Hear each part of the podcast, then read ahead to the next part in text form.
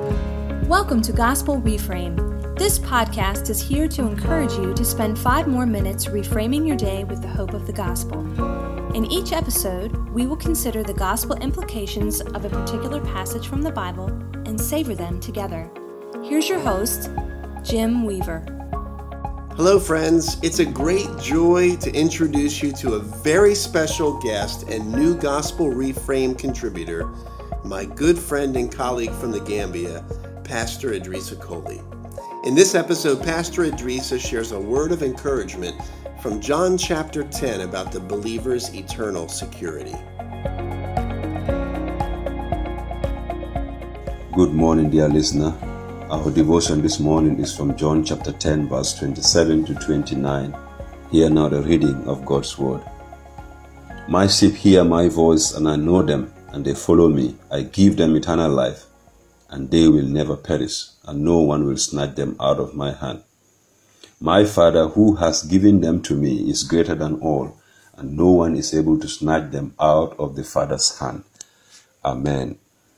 The Westminster Confession of Faith says that they whom God has accepted in His beloved, effectually called and sanctified by His Spirit, can neither totally nor finally fall away from the state of grace, but shall certainly persevere therein to the end and be eternally saved.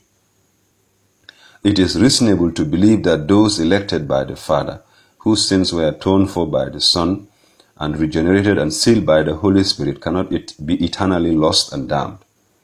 Jesus did not only save us and left us as orphans, He sent His Holy Spirit into our hearts to help us, to guide us, and to preserve us so that the divine work of grace that began in our hearts will be continued and brought to completion.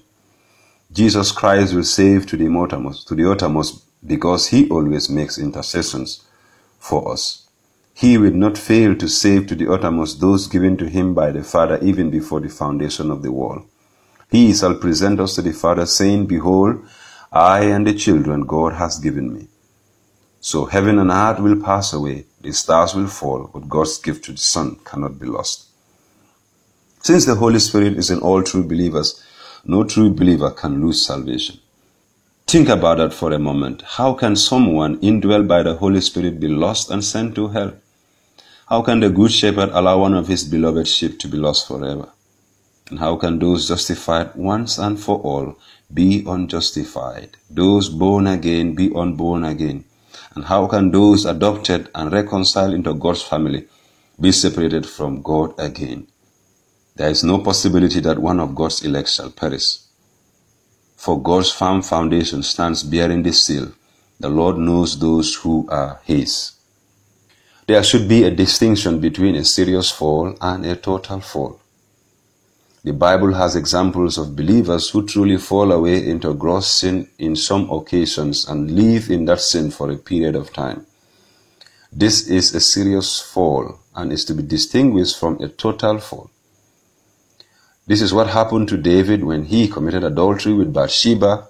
He remained impenitent for more than a year before he was brought back to repentance. And all of us are capable of a serious fall like Simon Peter. But true believers cannot totally fall from the state of grace, never to be restored and lost eternally. When true believers fall, they repent and are restored to the state of grace. But what gospel or good news do we have if we believe and preach that we can be saved today and tomorrow be rejected? That we can be born again today and be unborn again tomorrow? What gospel do we have or what good news do we have if we preach and believe that today we can be adopted and tomorrow removed? Today we can have eternal life and tomorrow cease to have it. That we are justified today and tomorrow we can be condemned. Such a gospel is not good news. It is not salvation by grace, but salvation by condition, conditional salvation. And that is not the gospel. Dear listener, those who lose salvation never have it in the first place, and those who have it never lose it.